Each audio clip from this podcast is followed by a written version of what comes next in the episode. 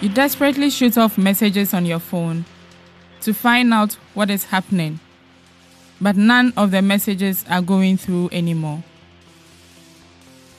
Your Twitter feed is not refreshing. Even when you open your laptop and decide to try from there, it is useless. Your computer does not want to connect. Even this podcast you are listening to right now stops streaming suddenly. No news is coming through. There is no way to find out what's going on in the streets of the capital, where protests erupted a few days earlier. You knock on your neighbor's door and ask them if they know what is happening. Have they gotten any news? They can't get online either. You realize that the internet is not down, it has been shut down all across the country. No one will be able to see or hear what's happening as they start cracking down on the protesters, brutalizing them with batons, and maybe even using live ammunition this time the government has flipped the kill switch.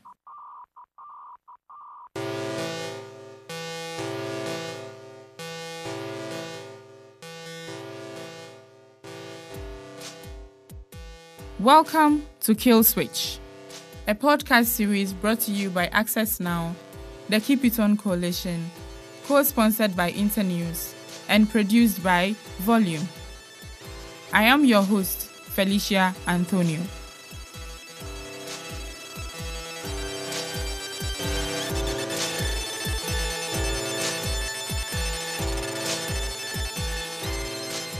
In this six part series, we want to highlight the troubling rise of a new form of anti democratic oppression spreading across the world government created internet shutdowns. We will be hearing from journalists, activists, and experts who have been fighting to keep the internet on, all the way from the high courts of Sudan to the rural regions of Pakistan. This first episode takes a look at the ongoing internet shutdowns around the world and their impacts on human rights. We are launching this podcast on the 27th of July 2020 at the opening of RightsCon, the world's leading event on human rights in the digital age, which will be hosted entirely online for the first time this year.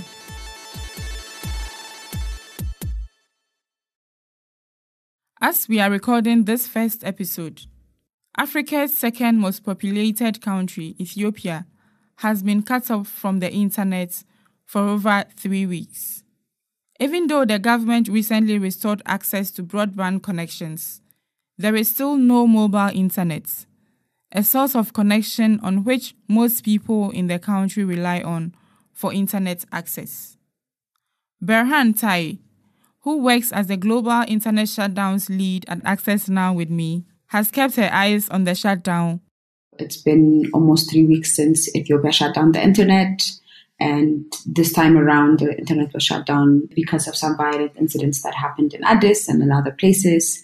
So a very prominent and you know political and social um, activist and a musician, a musician was uh, shot and killed in Addis. It was Oromo singer an activist, Hachalu Hundesa, who was shot dead on the 9th of June 29 by unidentified assailants. This sparked nationwide protests. It's been chaotic since then. Um, so it's estimated that um, the government has arrested around 4,900 people so far. Over 160 uh, people have died, but that's just a number the government has admitted. So we're yet to see the actual reality on the ground. Part of our job at Access Now, an international organization that works to defend and extend digital rights of users at risk globally, is to keep track of shutdowns in India, Myanmar, Pakistan, Sudan, Cameroon, Togo, and dozens of other countries. But it is always difficult to know what exactly is happening during these information blackouts. So whenever a shutdown happens, it's always extremely difficult to find information. You know, to reach out to your family. To it's it's always very very difficult to find actual information as it happened on the ground. So this time around, uh, you know, when Hachalu was killed, that, that happened um, at night, and in the morning there were protests um, across the city, and you know, in, in, all of a sudden, almost the whole country went off the grid. Um, so there was literally no traffic coming out of the country, and if it was, you know, it was through some satellite connection. So for those of us that work in the human rights sector, that, that work for civil society organizations, and there are also Ethiopians living abroad, it was very difficult to find any information uh, on the ground. For Berhan, herself an Ethiopian currently living in Nairobi, this most recent shutdown hits close to home. So we've heard, you know, there were gunshots. For instance, I've heard there were gunshots around my parents' house. Um, so I couldn't reach my parents. I couldn't find out what was happening. And if you come at it from a civil society and human rights documentation perspective, I think one of the reasons why we don't know until today the extent of the violence, the extent of the damage, the extent of the injuries and the casualties is actually because the internet went completely off. In addition to the internet going completely off, mobile networks were completely affected. Ethiopia is just the latest country in which the government decided to shut down the internet. In 2019, Access Now recorded over 213 partial or full internet shutdowns. Some of these lasted hours, and others lasted months. If you have not heard about the drastic rise of internet shutdowns around the world, it might be because these shutdowns are so successful in achieving their goals. You could even say that one successful indicator of an internet shutdown is that nobody is able to talk about it. Here is Berhan again. So basically, what an internet shutdown does is that you know it intentionally disrupts the internet or electronic communication with the intent to make them inaccessible or effectively unusable for a specific population within a location, often to exert control over the free flow of information. We came up with this definition as Access Now, as the Keep It On Coalition, and with folks that have been, you know, uh, monitoring and documenting censorship and internet shutdowns. Governments around the world are switching off the internet whenever they want. This is due to the rise of a new information age mechanism of anti democratic oppression, the kill switch. So, if you look at how a shutdown is done or what it constitutes, um, so for instance, you can shut down the internet just for a specific region, for a specific neighborhood, or for a specific city, for a whole block of a city, or you can completely shut it off, you know, for the whole country. In Myanmar, in Ethiopia, in Bangladesh, uh, you know, this this happens a lot. You target specific locations, and the rest of the country will have internet, but you know that specific location won't have it. Full internet shutdowns are often the result of a series of increasingly strict control you know, you, you don't want the whole country to go off the grid, but you don't want people to have access to certain websites, or you want to slow down the internet connection so that people will be able to read text. You know, they'll be able to get onto websites, but they won't be able to upload pictures, videos, or live stream. So this is what we normally call a slowdown or a throttling. And if there's a protest happening and you're live streaming excessive use of violence by law enforcement agencies, and then the governments in most contexts will just turn off 4G and 3G data. What that means is that you are left with 2G network connection. This is an internet speed of less than 500 kilobytes per second. When you're scrolling on Facebook, for instance, you'll be able to see text, but you won't be able to see image. You won't be able to upload videos. This is done deliberately, especially in contexts where there's protest happening. Governments want to control the information you share, and especially video and, and audio and image are what they're trying to control.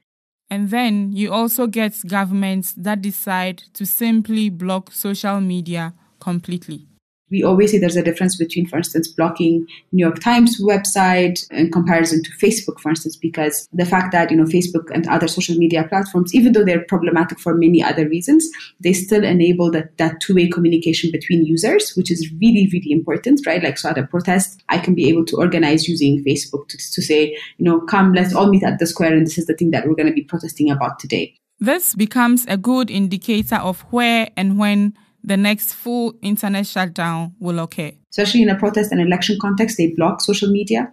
And then when people use VPNs to circumvent that social media blocking, then they resort to shutting off the whole internet. Berhan and I lead the Keep It On campaign at Access Now, which unites over 220 organizations across the world. working to end internet shutdowns globally.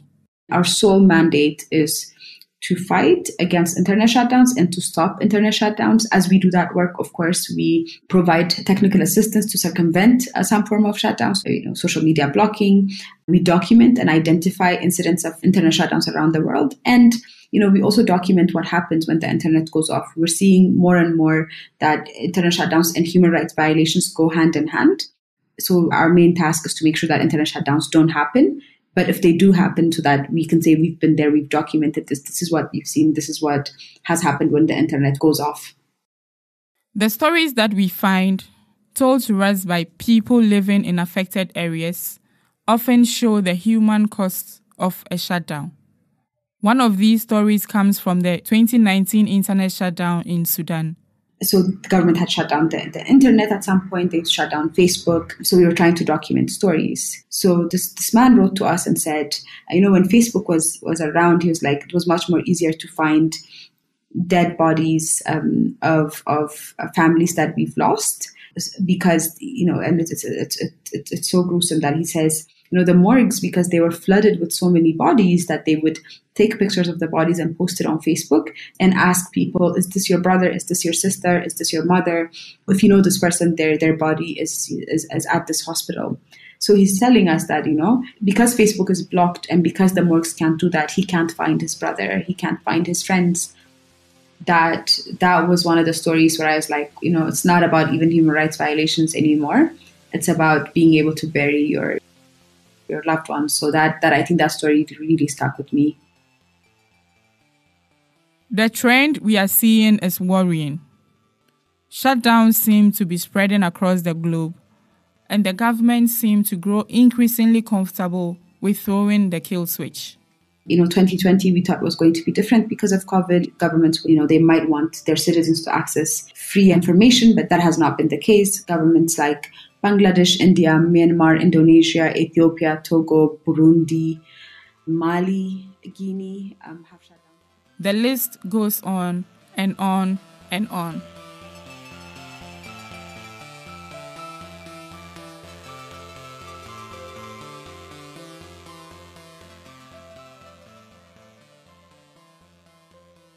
India, the world's most populous democracy, is also one of the major perpetrators of internet shutdowns globally. With a staggering 121 recorded incidents of internet shutdowns in 2019 alone, the Indian government has a heavy hand on the kill switch. My name is Mishi Chaudhary. I am a lawyer with law practice in New York and India.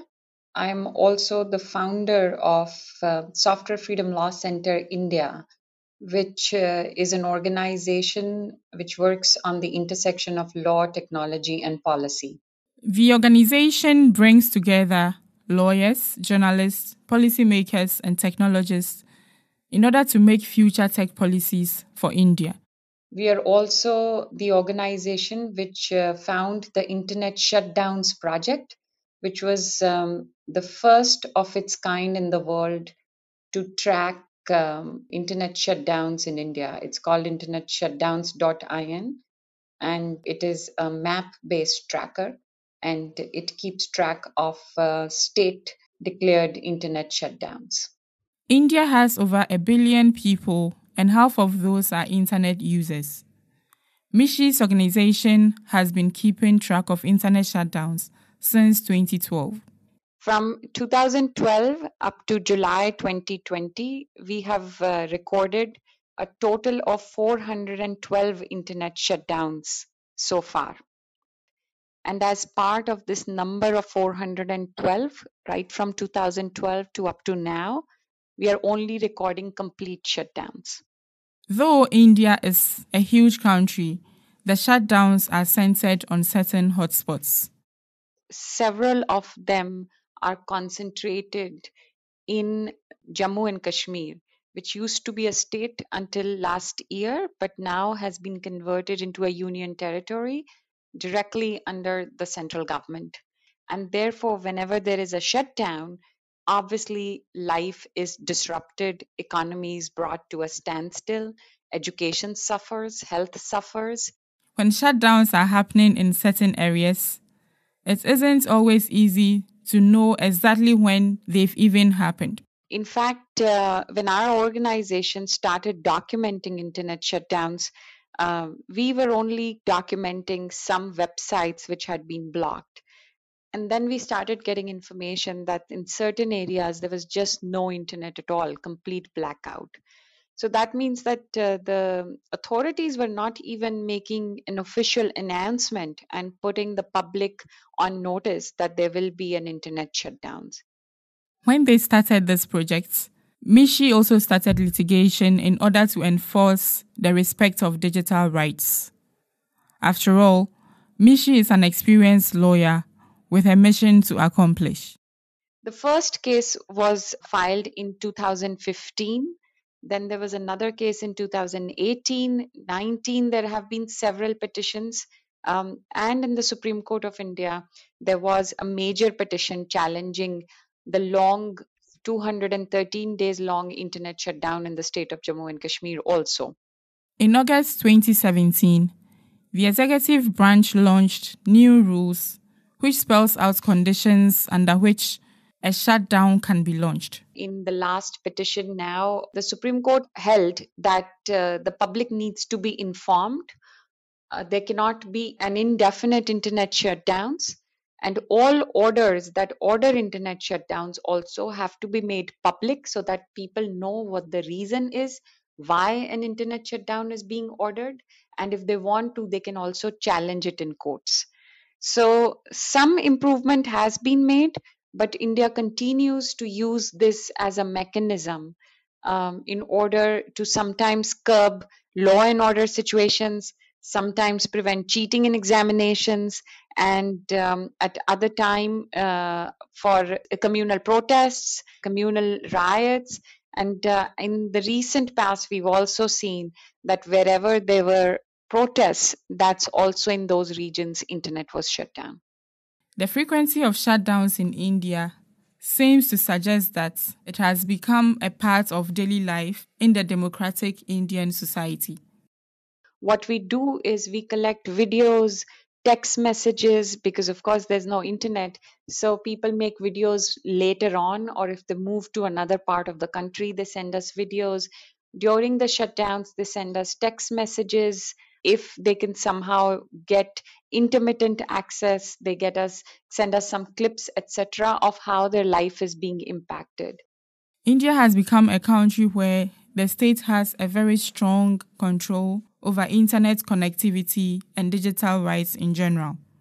Some things that have stayed with us are especially during the pandemic when we all have now come to depend on internet for education for business for going to work as one says for shopping for everything it has been really really heart wrenching to see that uh, people in um, parts of the country where internet is not available or is it available at much much slower speeds such as 2g speeds what they go through uh, some of the stories which stayed with us was um, uh, children not being able to apply for university admissions because all the applications to the university were available only online. And because there was no internet, they could not apply in time to go to the universities. And one very, very interesting thing that happened was that recently because um, we had been challenging and bringing the plight of the people in Kashmir about internet shutdowns uh, to the courts, and the courts had not really given the desired relief to those people. The Chief Justice of the Jammu and Kashmir High Court she herself was complaining that she could not do her work and appear on discussions online because internet was unreliable in their area and that really sent the point home.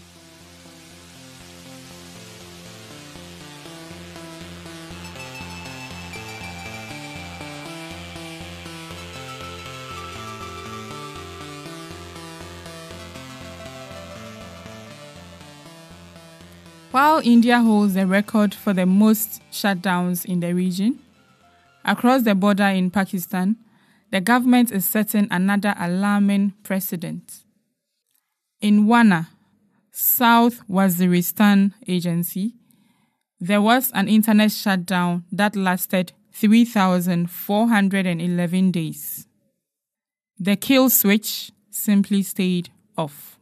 Uh, hi, my name is Hija Kamran, and I am currently working at Media Matters for Democracy uh, as a digital rights lead and uh, also managing the Digital Rights Monitor, which is which is Pakistan's first digital rights focused uh, news website. The Digital Rights Monitor produced by Media Matters for Democracy, is the first publication of its kind in Pakistan. We basically report on uh, digital rights related issues in Pakistan and also some major developments from the global community as well. So we kind of fill that void of information that exists around digital rights in Pakistan. For a long time, digital rights have not been part of any kind of human rights discussion in Pakistan. People have a lot of other issues that they deal with and this is one of the arguments that we have to counter in all of our conversations that we have with the regular internet users as well. When we talk about digital rights the word rights doesn't sit well with them because people do not have access to basic necessities like you know food shelter clothing. They need to first have access to those rights and then we can venture into digital rights. Hija explains that Part of their work is to make it clear to people that digital rights and access to the internet and to information have become increasingly interconnected to our most basic human rights essentially internet provides a power for people to voice their concerns. Uh, for example if we do not have access to something there is a lot of you know electricity issues in pakistan. A lot of people turn to twitter or facebook to connect with their you know utility service provider. And they could voice their concern and they share their concerns that we do not have power since this long time. So we need access to it now. So it's basically a tool to demand access to these fundamental rights that most of the people do not have in Pakistan. The reason why the fight for digital rights is so important in Pakistan is also closely connected to the country's history of internet shutdowns. I cannot point out uh, the exact year or exact moment it actually began, but uh, uh, the earliest memory that I have is from 2007 when the former Prime Minister of Pakistan, Benazir Bhutto, was assassinated in Karachi. So I remember when the assassination happened, you know, naturally there was a lot of chaos in the city and also across the country as well. The first line of, uh, you know, action that the authorities took was to uh, suspend mobile networks. Since then, the kill switch has become just another tool for the government to use to run the country. You see the trend happening, extending from that point onward. You see how even on religious uh, you know, events like Ashura, religious events like, you know, birth of the Prophet Muhammad, you know, and also national events like the Independence Day or the Defense Day, uh, these internet shutdowns have been very frequent. What they actually do is basically just extend as everybody knows, just extend chaos and you know confusion among people.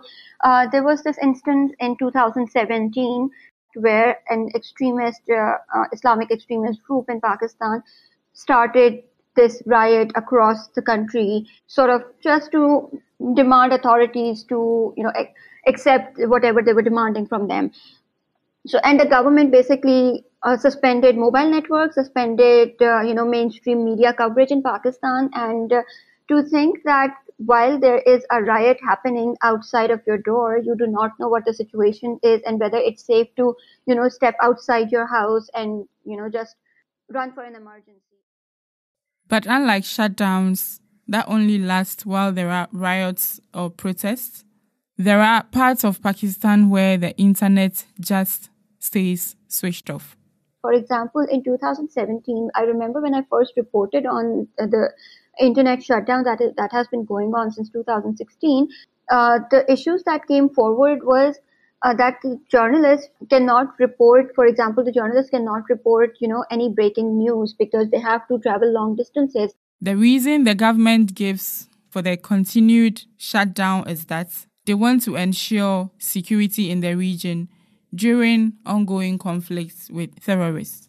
There is this in- instance from 2017 where there was a bomb blast in um, area of Parachinar, which is you know a, a city in Khyber Pakhtunkhwa now. People, you know, in rest of the country did not know for hours or for days that a bomb blast of a high magnitude has happened in the city because there was no media uh, in the area to report on it. Um, so, you know, lives are lost but the information is not being reported. People cannot voice their concerns. People cannot demand security. People cannot demand their fundamental rights that are protected under the Constitution. As a shutdown such as this gets longer and longer, the effects are compounded. It is not only about information getting out, but also about information being able to get in. I was talking to a journalist in uh, in the region, which is now the former FATA, and now part of the province of Khyber Pakhtunkhwa. I was talking to the journalist, and he told me that uh, there are people who do not even know that uh, uh, there is something called coronavirus because people do not have information about the seriousness of the issue. They are roaming around the streets. They are going to bazaars. They are going to markets. They are, you know, opening their shops and doing all the things that they usually do. Um, and then, you know, access to healthcare is also very shaky in that area. Uh, hospitals are almost uh, non-existent, and again, they have to travel long distances to access healthcare as well. So, uh, not having access to the internet and the information that is available on it, it is it's resulting in you know issues of healthcare and issues of uh, access to education as well. Access to information is not only essential for securing your human rights. It's also essential for knowing that you have rights to begin with. They do not want the uh, citizens, the re- residents of the region, to have the information that is essential for them to stand for their rights because these are the people who have been uh, systematically oppressed. So they believe that it is also the government's way to not have us empowered, not have the citizens have the information around their rights. Uh, because that would mean we would we would say truth to power or we would demand our rights. So the government basically do not want us to do that also. On the ground, students who are fed up with the shutdowns are also mobilizing for change.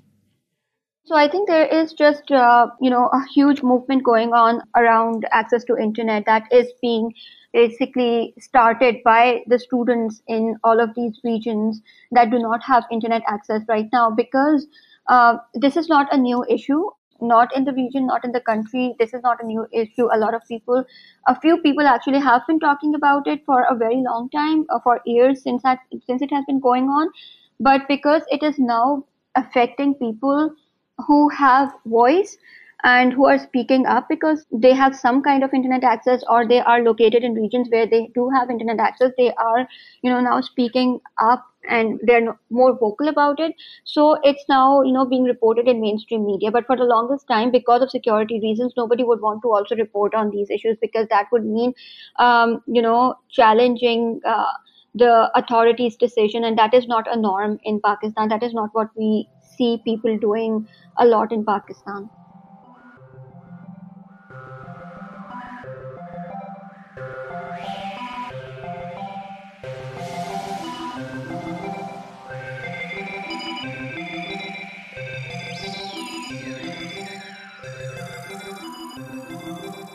The government in Myanmar is slowly moving in the direction of Pakistan.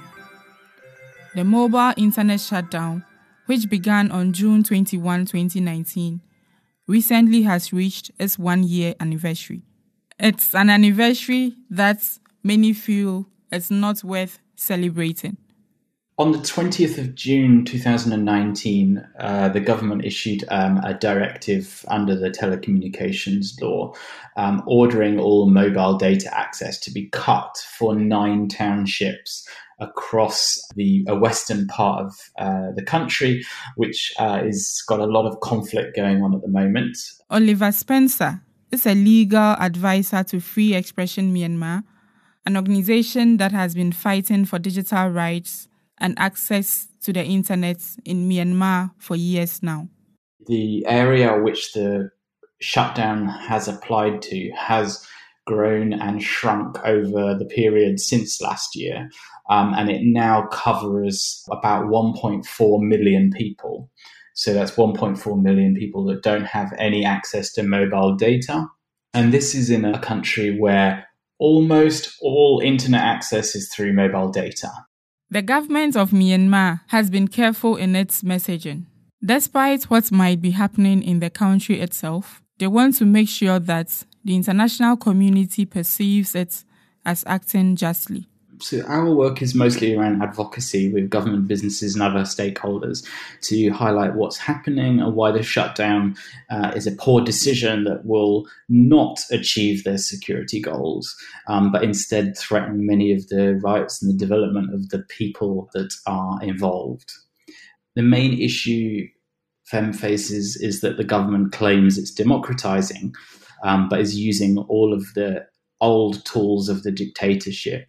Um, they, in effect, uh, are trying to uh, justify the means by the ends. So all we've got to rely on are the official statements. Oh, sorry, officials making statements answering very brief media questions. So, you know, you're talking about a journalist, you know, asking a question and receiving a sort of one sentence answer.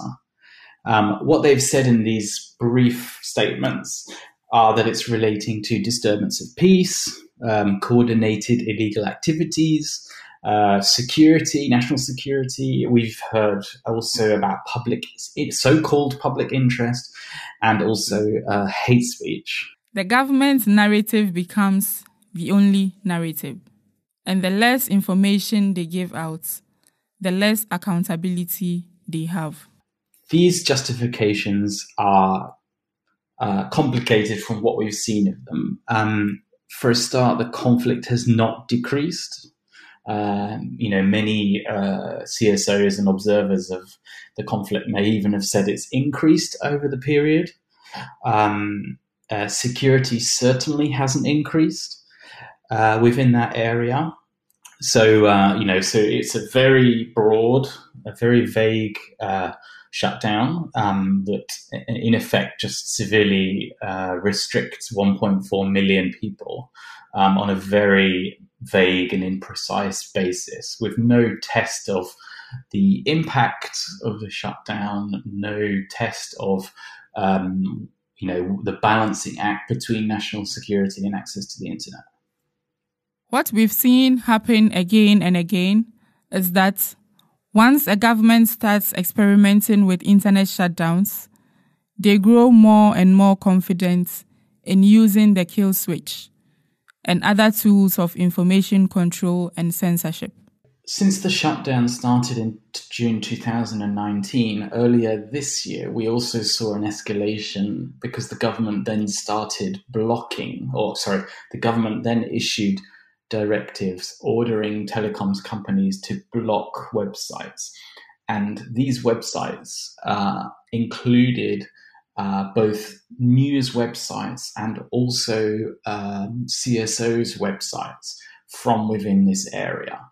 So, in effect, they have escalated their crackdown on the communications flows because now not only is the internet uh, shut down for this entire population, but the one or two media outlets which actually had access within the area and were publishing stories to the rest of the country and the world about what was happening there, they also are now not accessible now to anyone using the uh, mobile internet. It seems like we're now in a period um, of escalation, um, and we're just concerned about what the what will be censored online next. The final observation from Oliver perhaps ties the stories in this episode together best. You've got countries like India, which have you know spent the last five years doing multiple short-term shutdowns um, in different areas across the country. And I think what's clear to note is that the other countries in the region are actually learning from this. Uh, they're learning how to do it. They're learning if they do it, there's very little repercussion upon them. Um, and so I think we're going to see an increase um, across the region as they all learn from each other about how powerful this is as a tool. When a spokesperson of the President's Office of Myanmar justified their shutdown by saying that other countries in the world have similar practices for security concerns. It was perhaps a reference to the actions of governments such as that of Pakistan and Ethiopia. But the statement is also a dark echo of what NSA whistleblower Edward Snowden said a few years earlier in 2017 during the internet shutdown in Cameroon.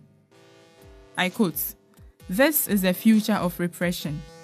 If we do not fight it there, it will happen here. Hashtag keep it on.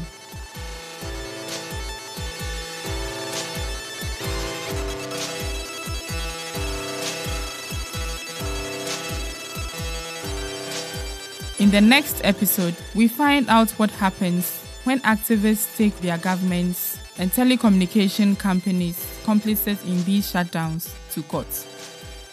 For more information about how to support the Keep It On Coalition and our work, visit our website www.accessnow.org. This podcast was produced by Access Now and Volume with funding support from Internews. Our music is by Oman Mori. Subscribe wherever you get your podcasts and share as widely as possible to help the fight against internet shutdowns and to keep it on. I am your host, Felicia Anthonio, and you have been listening to Kill Switch. Goodbye, and remember to keep it on.